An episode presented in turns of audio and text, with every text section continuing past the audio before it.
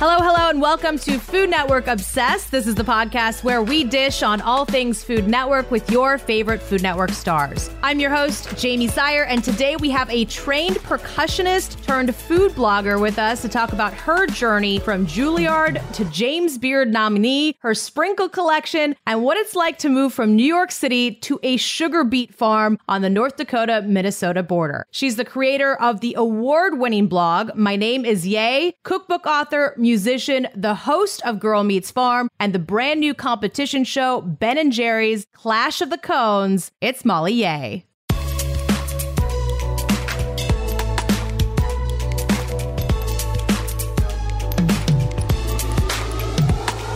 Molly, welcome to the podcast. We are so excited to have you. How are you doing today? Thanks, Jamie. I'm doing great. It's a beautiful day on the farm.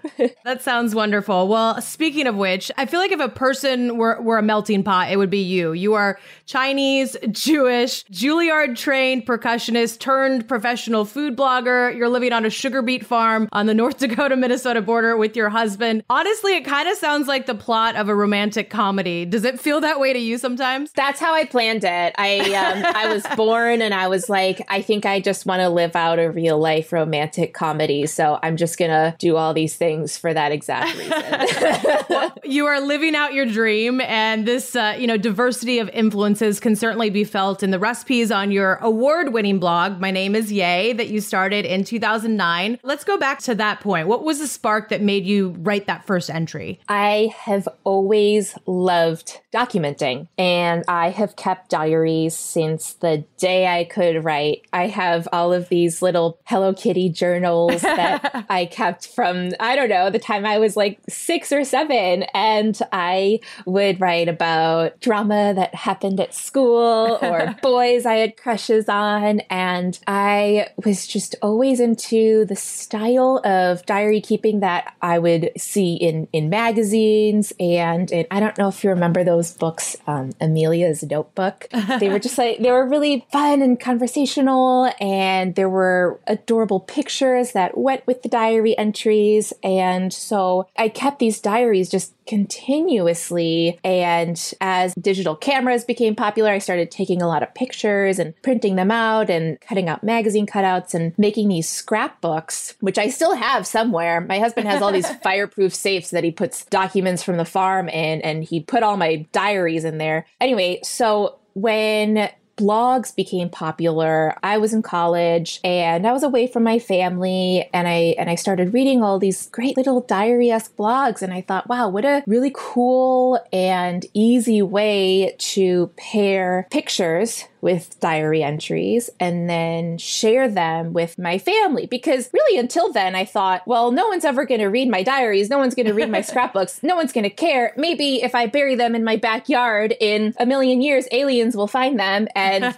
maybe they'll be able to decipher them and understand them. But when the rise of the internet gave way to these blogs, I thought, what a cool medium. So I started the blog as just an extension of my diaries, and it was a way to keep in touch with family family and friends and keep track of my adventures in New York. And it very quickly became clear that all I wanted to write about, all I wanted to document and take pictures of was food. it was restaurants in New York, it was food trucks, it was the schnitzel truck. That was my favorite place to go for lunch. And it just sort of snowballed from there. Yeah, well, I mean, it makes sense because, I mean, you do treat your blog like your diary. You have your signature all lowercase style, the cheery tone of voice that we're that we're hearing right now. But what was the turning point where it went from just being a blog to, to really being a business? It was when I moved to Grand Forks, North Dakota. So this is confusing, but so I, I live in East Grand Forks, Minnesota. It's right on the border with Grand Forks, North Dakota.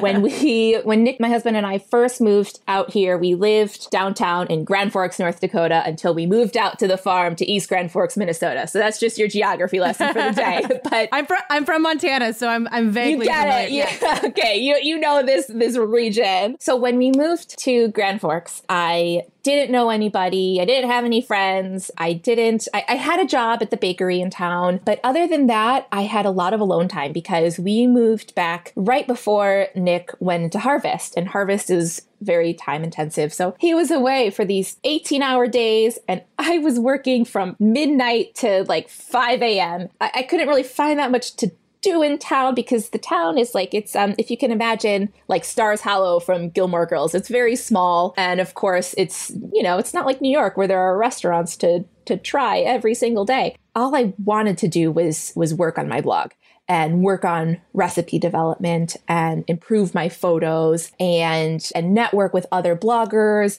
learn how to do a Pinterest board, like learn all of these components that went into a blog. Before we moved here, I had wanted to do all of that, but it wasn't until we got here that I felt the focus and the energy and that I had all of the resources and the time mm. to do that. I spent just so much time alone in my little apartment in Grand Forks, North Dakota, working on my photos, learning Lightroom, learning all of these components of a blog post, learning how to promote them. And so it was it was within a few months of moving here that I felt like, okay, this is this is something that I can treat more seriously as my job. I can work less hours at the bakery. I can put more resources into my blog. And that's when it, it, actually started to feel like a job. Do you remember like the specific recipe that really kind of skyrocketed things? I think one of the first recipes that remains one of my favorite recipes that got a lot of traction on Pinterest. That's how I measured things in, yes. in those days. It got a lot of repins was an entire loaf of challah that I pretzeled and ah. it was ah. so tasty. There was this time period right when I moved to town where I was like, I ordered a bottle of food grade lye, which if you don't handle it correctly, you can really hurt yourself. you can like burn your esophagus. It comes in this box with with like a skull and crossbones on it and wow. you have to yeah, you can't you can't touch it with your hands. You have to wear gloves, you have to wear protective eyewear and and I was pretzeling all these things. I was pretzeling pot stickers and I was pretzeling pie and I was just dipping all these foods in lye and then I would eat them. And at one point, I really did think that I injured my esophagus. I think that was when I made the pies, but I've since recovered. it was the pretzel challah that it all lined up for me. The recipe looked good, the photo came out the way that I wanted it to, and then I pinned it to the right Pinterest boards and, and it got some some traffic. It is so fascinating the things that that really take off uh, on Pinterest and get traffic. And you have such such a fascinating background. I mean, you grew up in Illinois. You are the daughter of two clarinetists. Partially true. So that's part my my wiki. If you know anybody at Wikipedia, uh, okay. this is this is an edit that I haven't figured out how to edit. But so my um so my dad's a clarinetist. My okay. stepmom's a clarinetist. Ah, okay. My mom is a social worker. Everybody in my family loves food. But I uh, yes, I am from Illinois. Okay. okay, so that part is correct. Um, and as you mentioned, you you moved to New York, you attended Juilliard, you got your your bachelor's in percussion. So I, am guessing, you know, music was very much a part of of your your household growing up. Is, is that what kind of inspired you to to go that route initially? Yes, I grew up waking up early on Sunday mornings to my dad teaching clarinet lessons for better or for worse. I mean, um, you know, on one hand, I was woken up really early, but on the other hand, I was I was surrounded by music. I listened to him practice for hours every day. I, I went to his concerts. I grew up going to this magical place outside of Chicago called Ravinia, which is where the Chicago Symphony plays their concerts in the summers. And and I would listen to classical music. Uh, play, a recording of my dad playing the Mozart clarinet concerto was playing in the delivery room when I was born. So wow. literally, the first thing that I heard was was classical music. And for you know, for like a lot of my childhood, I was like thinking I really would rather be listening to Backstreet Boys and Britney Spears. and it wasn't right. Um, it, wasn't until I think eighth grade that I learned how rewarding it is to practice music and and to learn about these great works in history and and to go down and, and see my dad's concerts downtown. That's when I think I really realized how lucky I was to be able to grow up around all of this music and and I had a, an amazing youth orchestra outside of Chicago called Midwest Young Artists, where I, I learned to play all of these amazing works and, and I met so many friends and it was just it, it, it was amazing. I was so into it. It was just, you know, when you're a teen and super hormonal and, and you want to listen to this intense romantic orchestra music. It was all I wanted to do. It was it, it was such a fun upbringing. And why why percussion specifically? What what was it about that? Hitting stuff. You can hit stuff. you get to hit stuff and make music out of it. And and I I I was so into it. I didn't understand why anybody wouldn't want to play percussion. I, I always knew that that was the instrument that I was going to play. And it fit my personality so well because I could practice one instrument. And if I ever got bored of it, I could go to another instrument because percussion is infinite amount of instruments. It's literally anything that you hit. So so I never had the option to get bored because there was always another instrument to play. And I think that's why I was really into blogging too, because there are so many components to it. There's the photography, there's the recipe development, there's the writing. And I am the type of person that needs to focus on one thing and then I'll get bored of it for a little bit and then I'll go to the next thing. And I just I needed a lot of different tasks to do. What, what, was food a huge part of your life growing up as well, or is that something that you kind of fell in love with later on? Yeah, in the same way that I was surrounded by music growing up, I was also surrounded by food. My mom is an amazing cook, an amazing baker. I was very picky growing up. I went through a mac and cheese phase, I went through an oatmeal phase. I didn't really eat a lot of vegetables until I was an adult. But when I moved to New York to go to college, I just became enamored with this re- this world of restaurants and and then I also when I got my first apartment I just it just felt natural to me to to spend an afternoon baking, just like I would if I was at home with my mom. And so I would call her up for all of our family recipes and such. But yeah, like uh, growing up, food was always seen as this celebratory, joyous thing. We would always look forward to the next. We would be like eating one meal, talking about what our next meal was going to be, and and and then it was also seen as as a way to to show people that you care. If somebody was, if a friend of ours was going through a happy time or a sad time or a celebratory time, it was always okay. What are we going to bake them? Food was such a joyous thing in our house. Food and music. Uh, do you have a, a, a, style of music that you listen to while you're cooking? These days, I've really gotten into um, older like 50s. I don't Elvis. I'm really I into Elvis that. and the Beach Boys. I have no idea where it came from. I feel like that seems very on brand for some reason. I, it got really difficult to keep up with a lot of the new music coming out. So I thought, okay, well, I'm just going to go backwards. Well, while you were in New York, you met your husband, who's also a musician. In addition to being the fifth generation beet farmer, you both, as you mentioned, then moved to the North Dakota Minnesota border, as we've covered, and you're working on his family farm. So, what is a typical day on the farm like for you? A lot of my day could happen anywhere. You know, I, I work on the internet. I sit behind a computer, either writing books or recipes or blog posts. And so, you know, I could be working from New York. I could be working from LA, whatever. But what's different about living on a farm is that then, you know, at the end of the day, I'll drive out to Nick and and go and visit him during wheat harvest and and ride on the tractor sitting next to him while he harvests wheat and, and we'll we'll eat a sandwich for dinner. so it's sort of and and of course like just being able to look out my window and see the farm fields is energizing. It's very relaxing to me and it's beautiful. I kind of feel like I'm in one big practice room as if I were back in music school. Just I, I can focus here. So while a lot of my work doesn't necessarily have to happen on a farm, you know, whether it's recipe development or working on my computer, it's the surroundings on the farm that give me the energy and um, and the inspiration really to work as long as I can.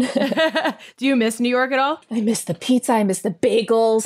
I miss those hand pulled noodles from Xi'an yes. famous foods but it seems like you you've really found you know your your happy place there on the farm, and especially now that there's things like Goldbelly that will send you the True. bagels. Yeah, there, there you go. You can still get them. Well, you mentioned your recipe development, and we get to see you know your kitchen on the show, which is this you know pastel retro dream with lots of personality. I think that's why I, I feel like the you know listening to the 50s music kind of makes sense for you. It is a a true representation of who you are as a person. How important is color to you in your everyday life and your recipes? Oh, I just have so much fun with it. I love to be creative. I, creativity is is something that comes first for me in my work. And so to have a palette, so to speak, of different colors um, whether they're naturally colored foods or artificially colored foods. I, I, I love the visual aspect of it. And I don't know if that comes from, uh, you know, coming up in in a social media driven world, just sort of seeing that a lot of those colorful foods are really eye catching to photos, or if it's just me. It's kind of at this point, it, it's hard to separate what came first the, the desire for all of the colorful foods or the photos. I do know that I have tons of fun with it. It is something that if, you know, if I had a free day, I would probably take Bernie into the kitchen and just have a lot of fun with frosting and sprinkles and cake. well, speaking of sprinkles, uh, we have to talk about your sprinkle collection. Do you do you pick up sprinkles like everywhere you go? Like how do you how do you? They're the best souvenirs. They're amazing because they fit in a suitcase really easily. They don't go bad. You don't have the risk of it's not like it's not liquid. It's, yeah, it's not liquid. But the coolest part about it is that you can go to another country and go to their regular everyday grocery store and find the one brand of generic sprinkles, like the French version of Betty Crocker will have that one rainbow mix of sprinkles hidden in the baking aisle. And they're different. They're different colors, they're different shapes, they come in different packaging. And to a French baker, it's probably like, oh, yeah, those are just super normal. Why would you want to buy those? But to a foreigner, it's really cool to see. And so I've collected like these generic brands of sprinkles from different countries and they're like really cheap and really small and they fit in the suitcase. And then nobody else in east grand forks minnesota has them. Uh, do you do you have favorite ones that, that you can think of off the top of your head? I love any sprinkle that's naturally colored. I love like the the muted tones nothing too bright. Although there is a time and a place for the bright sprinkles but in general my uh, fallback sprinkle is something that is naturally colored and a muted rainbow palette. If you could give any anyone out there, you know, who's thinking about starting a blog or you know being in the food media space, what what advice would you give that person? Be yourself. I know that sounds so cliche, but the little I, I believe that it's the little things about people's day to day lives that really can be special. So it might be super mundane to you that you had cinnamon toast for breakfast, but I don't know what that cinnamon toast looks like and I kind of want to see. Did you have salted butter? Did you have unsalted butter? How toasty do you like your toast? I don't know, just like these little everyday things. I love to see the inside of people's spaces where they work, where they live and breathe. And I love reading people's blogs who are just genuinely themselves because everybody is one of a kind and each experience going through life is so unique and there are so many beautiful things about it. And, and I think that focusing on little things and not trying to be somebody that you're not is what can make readers feel like they have a new friend like they're learning about somebody on you know the other side of the world or whatnot. And put in the work. For me when i moved out here i just i made the decision that i was gonna work seven days a week as many hours as i could until it really got to a point where i was comfortable with it. And i don't know maybe that's a recipe for burnout but for me putting in the hours was really important. There's no easy route to it. it. It it should be hard. There should be a lot of learning experiences and the hours are are what are going to make a blog successful. Well, we see that certainly on your blog and definitely on your show on Food Network, uh, Girl Meets Farm. It, it is very wholesome, it's whimsical, but it's also very practical and delicious. How, how would you describe your cooking style and, and the recipes on the show? It's food that I just genuinely love to eat. That's important. Yeah, that yeah, uh, check check box number 1. It's food that I feel like I can tell a story through. Of course, my influences, I'm, I'm heavily influenced by my Chinese and Jewish heritage, by Nick's Scandinavian heritage and the Midwest surroundings, our travels, and, and just food that we feel really passionate about. And so everything that I make, I want there to be a reason that I make it. I don't necessarily want to make recipes that can be found in a bunch of other places online. Unless there's a very specific reason, unless there's a specific technique that I want to focus on or a specific ingredient that might be slightly different than the expected. I, I, want there to be a reason that that this recipe would take up space in the world, whether it's to tell a story or talk about an ingredient that might not necessarily be typically used in this dish, or just celebrate a, holiday in a unique way or celebrate an aspect of, of my heritage or Nick's heritage, Bernie's heritage, I guess and also uh, really just dive into the cuisine of the Midwest, the upper Midwest specifically, which is very different than the cuisine of Chicago that I grew up with, and show it to the world because it's so good. It's so comforting and crave worthy. And when I moved here, I learned about so many new dishes that I was shocked that people outside of the upper Midwest didn't know about, like um, like hot dish or cookie salad, or uh, there's this soup called Knoephla soup, which is this creamy potato dumpling soup that is everything you want in the winter. I'm obsessed with it. I had to know about cookie salad. What what is cookie salad? Cookie salad is this magical. It's fudge stripe cookies crushed up and mixed with jello instant vanilla pudding that you make with buttermilk. So you get that tanginess and Cool Whip. And then you and then there are different variations with the fruit. So i like canned mandarin oranges. Um, some people put bananas in it. I don't like bananas. Some people will put uh, like crushed pineapple. My mother-in-law puts mini rainbow marshmallows in it. it nothing about it is a salad but it's so good. I think if people i think if you get past the fact that it's called a salad and that it doesn't have vegetables in it and you look at look at it more of like a trifle that makes more sense. you might warm up to it. When we come back, Molly's talking all about Girl Meets Farm and the new competition she's hosting called Ben and Jerry's Clash of the Cones. obviously you you had a, a, ton of success as a, as a blogger which we we've covered how is filming the show different from your your blogging process? There's a lot more people involved. Yeah. Um, which is really cool. I, I love working with people and having a whole crew come to my house and pile in. And there's somebody for every job. With blogging for a long time at the beginning it was i'm going to be styling, I'll, I'll, I'll, prepping the recipe, styling the recipe, setting up my lighting setup, and doing the photos and editing the photos. And at the end of the day, I would just be totally wiped out.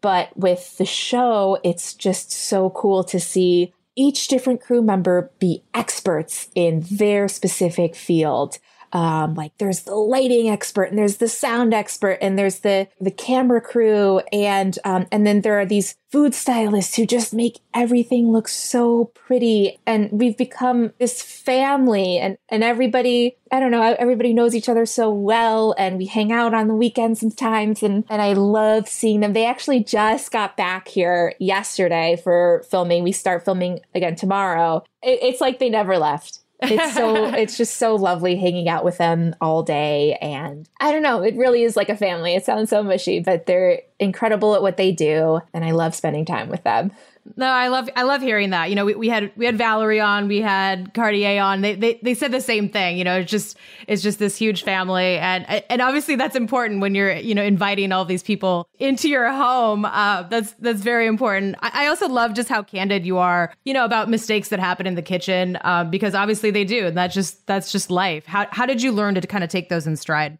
I think I've I've never been a person to like really take mistakes seriously. Sometimes it's a good thing, sometimes it's a bad thing, but I'm I'm naturally really good at kind of shrugging things off and if I'm not then then Nick my husband is like so good at talking me out of them.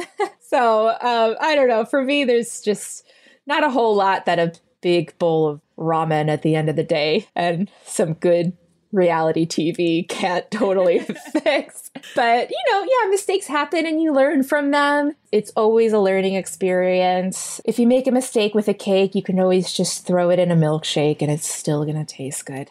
I mean, you mentioned your husband, your daughter, your family and friends, a huge part of the show, whether you're, you know, cooking for a get together, whether they're joining you in the kitchen. How important is it to you to, to share your food with those that you love? I mean, that's why I do it, right? Like, there's no point in, in cooking if you can't feed it to people you love and, and see their faces. Like, seeing Bernie's face the first time she had freshly baked bread was just such a magical experience. I do remember she had her, her very first ice cream cone last year at South Beach Food and Wine with Duff at his like ice cream social event mm-hmm. and just it, it's like the facial expression seeing the face that's that's what it's all about like that's the follow through that's the grand finale. And so yeah like it's it's so fulfilling to me to to cook and bake for other people but it starts with them like it starts with okay what would bernie like? What would nick like for his birthday? What kind of taco have i not made him for his birthday yet? And then and then i have my time to make it. And then just seeing the look on his face when he eats it is it seals the deal. It's the best. Does bernie uh, like joining you in the kitchen war or getting out on the farm honestly both she loves but she she loves going to visit Nick during wheat har- it's wheat harvest right now and she knows the difference between a combine and a tractor which wow. I still don't even know but she also loves cake decorating and throwing the sprinkles on whatever we're making or mixing up batter or she's you know what she's learned already is how to clean as she goes so she's wow. very good at wiping down surface. She gets that from her grandma. Isn't she? She's only like two, right? She's, she's almost two and a half, and okay. she cleans better than I do. She knows more about the farm than I do. I don't know. This this trial is going to take over the world. I think. What what is her full name? Her name is Bernadette Rosemary Yeh Hagen, and um, Bernadette is it comes from Nick's great great grandpa Bernd, who came over from Norway and started the farm. And then my great grandpa Bernard on my mom's side, who came over from Hungary. So whether she was a boy or a girl, she probably would have been Bernie. I like Bernadette better, so I'm glad she was a girl. And then Rosemary was my mom's mom's name and also one of my favorite herbs. It was in my wedding bouquet. So that's her name. I hope she never wants to be Bernadette because I just love Bernie. It's so cute. I love it. I feel like it, it, it, fits for sure. You guys have chickens on the farm. Are, are eggs a staple in the house?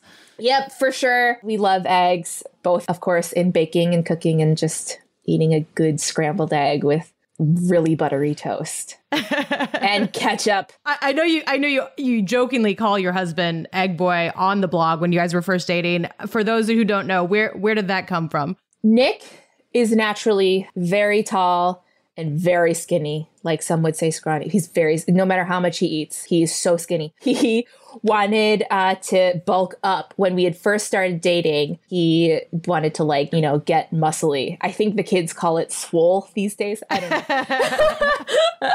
I just learned that word. Um, but, and uh, he read in an issue of like a men's health magazine that in order to bulk up for one of his movies, Zac Efron ate a dozen eggs every day or something gross like that. and so Nick thought, well, maybe that's the secret. Maybe I can eat a dozen eggs every day. Look like Zac Efron. it looks like Zac Efron. Yeah. So, uh, so that's when we first started dating. He was eating just tons of eggs. And he would make this thing that was kind of like a scrambled egg, but he didn't want to dirty up a bowl before pouring them in the pan. So he would just crack the eggs directly into the pan. He would cook the living daylights out of them. And he wouldn't add salt. He would just dump a bunch of dried basil on them. It was so disgusting. and so he he made them for me on I think it was our first date. And I said, okay, you're never cooking an egg for me again. I'm gonna show you all of these great ways to enjoy eggs. And he liked them and he ate a lot of them. So, Egg Boy. so that's where Egg Boy was born. Well, you are hosting a new competition challenge on Food Network, which is super fun. Uh, also on Discovery Plus. It's called Ben and Jerry's Clash of the Cones. So you've got six ice cream masters. They've been handpicked for this opportunity to create an original Ben and Jerry's ice cream flavor of their own. Each episode, you challenge these ice cream makers to really capture the essence of a celebrity or pop culture icon into a new flavor. What was your favorite part about hosting this show? Spending time in Vermont. Yes. Was magical. Wow, what a fantasy land. It's green and hilly and really good food is just everywhere. And then on top of that, I was getting to eat tons of ice cream every day. And then a really cool part was that one of the judges, his name is Chris, he was a flavor guru. That I think that's his actual job title at Ben and Jerry's. How cool is that? Dream job. Like he develops flavors for Ben and Jerry's and he's been doing it for years. And to be able to just talk to him about how that works, about flavors that haven't worked out, about how you manipulate different flavors to taste a certain way once they're frozen into ice cream, or what the consistency of a brownie has to be before it's put into the ice cream so that when the ice cream is churned and frozen, it has that tasty chewiness. Whether we were on camera or off, I was always just interrogating him about the secrets of ice cream and Ben and Jerry's, and it was really fun. How fun was it just, you know, filming at the Ben and Jerry's factory? I had this completely out of body experience when I got there because when I was five, my parents took me to that exact same spot. Really? Yeah, to the Ben and Jerry's factory. And we have a family photo album from it. And we drive up there for the first day, and there's this field with these cow sculptures, these life size cow sculptures in it. And I drove up there and I was like, oh my God, I, I've been here. This is where I was. That That's where I stood. It was so crazy. I couldn't believe it. It was just the weirdest feeling ever because, of course, I didn't totally remember when I was five being there, but it, it came back to me. It was a weird, magical feeling, but it all just fit in with the whole magical vibe of, of that week. Yeah, it does. It does seem very magical. Uh, just watching, you know, a little bit of it. Did you find yourself starstruck by any of the celebrities? Yeah, I mean, yeah. There was Ludacris. There was Duff and Buddy. There was Kevin Bacon. Uh, it was just amazing. No, it sounds like such a, a, such a fun project to work on. Uh, do you have a favorite Ben and Jerry's ice cream flavor of all time? I'm classic. I'm like chocolate fudge brownie all the way. I dig out the the brownies and then I also like a flavor that has since been discontinued called blonde brownie Sundae. So I would I would dig out the blondies too. But yeah, anything with blondies or brownies. Yeah, I like I like Americone Dream. I think that I go for that one a lot. If you were to create your own Ben and Jerry's ice cream flavor, what what would be in it? Italian rainbow cookies. Oh, I love that idea. Yeah, they're almondy and soft and cakey. That is my dream ice cream flavor. I love almond and I love the colors and I love the chewiness and li- just en- just enough chocolate and just enough fruitiness from the jam in between the layers. I like that. Maybe, maybe, maybe season two, you can, uh, you can have a, a little guest pay off one of the competitors to make it for me. I love it. Well, this has been so much fun chatting. We're gonna finish things off with some rapid fire questions and then one final question. So here we go on the rapid fire round: music beats or vegetable beets? music beats. I don't like beets. you don't like beets? No. That's hilarious. Favorite way to prepare eggs? Matzo brei with salami. Uh, if you could put a fortune in a cookie, what would it say? The grass is greenest where you grow it. Favorite pizza toppings? Salami and something green, like a fresh green thrown on at the end, like okay. a salad. Pizza, a pizza salad. One food you hate? Bananas. Must have ingredients salt, butter, olive oil, lemons, the usual. Butter or jam? Butter, for sure. and casserole or salad? You know, I'm going to say salad. Is it a cookie salad or? no, as long as there's something super like junk foody on top, like fried goat cheese salad and like some maybe some prosciutto, mm. or or just like a really good crouton or or falafel. Anything fried on top of a salad is is my ideal. I like that. Yeah, it's all about balance, right? all right. Well, before we go, one final question that we ask everybody uh, at the end of our conversations here on Food Network Obsessed. What would be on the menu for your perfect food day? So we're talking breakfast, lunch, dinner, and dessert. Take us through the, the progression of the day. There are no rules, so you can travel, you can, or you can stay in one place. Somebody else can cook, whatever. There's there's no rules. I love this question. All right. So I would have breakfast number one in Chicago, in Chinatown. I would go out for dim sum with my family, and I would have just all of the steamed buns mm. and dumplings and potstickers. And then I would have a breakfast number two instead of lunch because I really I, I love breakfast. I, okay. So I would then I would go to New York and I would um, go to probably Barney Greengrass or Russ and Daughters and have yes. the bagel and lox and scallion cream cheese and a black and white cookie and an egg okay. cream and then um um I think my breakfast number two took up the lunch spot, which I'm okay with. That's okay. I think that's I think that's fair. That's fair. We can move on to dinner. Dinner, I would probably go back to Chicago and have Lou Malnati's deep dish pizza. There would be sausage and peppers and onions on it. So are you you're deep dish over New York style? I love them both equally, but oh, maybe I like deep dish a little bit more. Okay, it's that nostalgic fair. quality. I mean, you're from. It's what I grew there. up with. Yeah, that's fine. and then dessert. Oh, I have room for dessert. I think I would just have another slice of pizza. Okay, I, I think I, I would go and that. watch a movie. Yeah, I would go and watch a movie and then I would come back to the kitchen, and, and by this time, the pizza is like room temperature because it's been sitting out. and that's my dessert. I, I mean, listen, I support a pizza for dessert any any day of the week. So I think that sounds perfect, and it's your it's your day, so it's perfect for you. Thank you so much uh, for joining us and sharing your your laughter and your your positivity and your energy. We love it so much, and it was so much fun. Thank you so much. What a ray of sunshine. You can catch Molly hosting Girl Meets Farm and the new competition show Ben and Jerry's Clash of the Cones, both on Food Network and streaming on Discovery Plus. As always, thanks so much for listening and please follow us wherever you listen to your podcast so you do not miss a single thing. And of course, if you did enjoy today's episode, please, please rate and review. We always love it when you do that. That's all for now. We'll catch you foodies next Friday.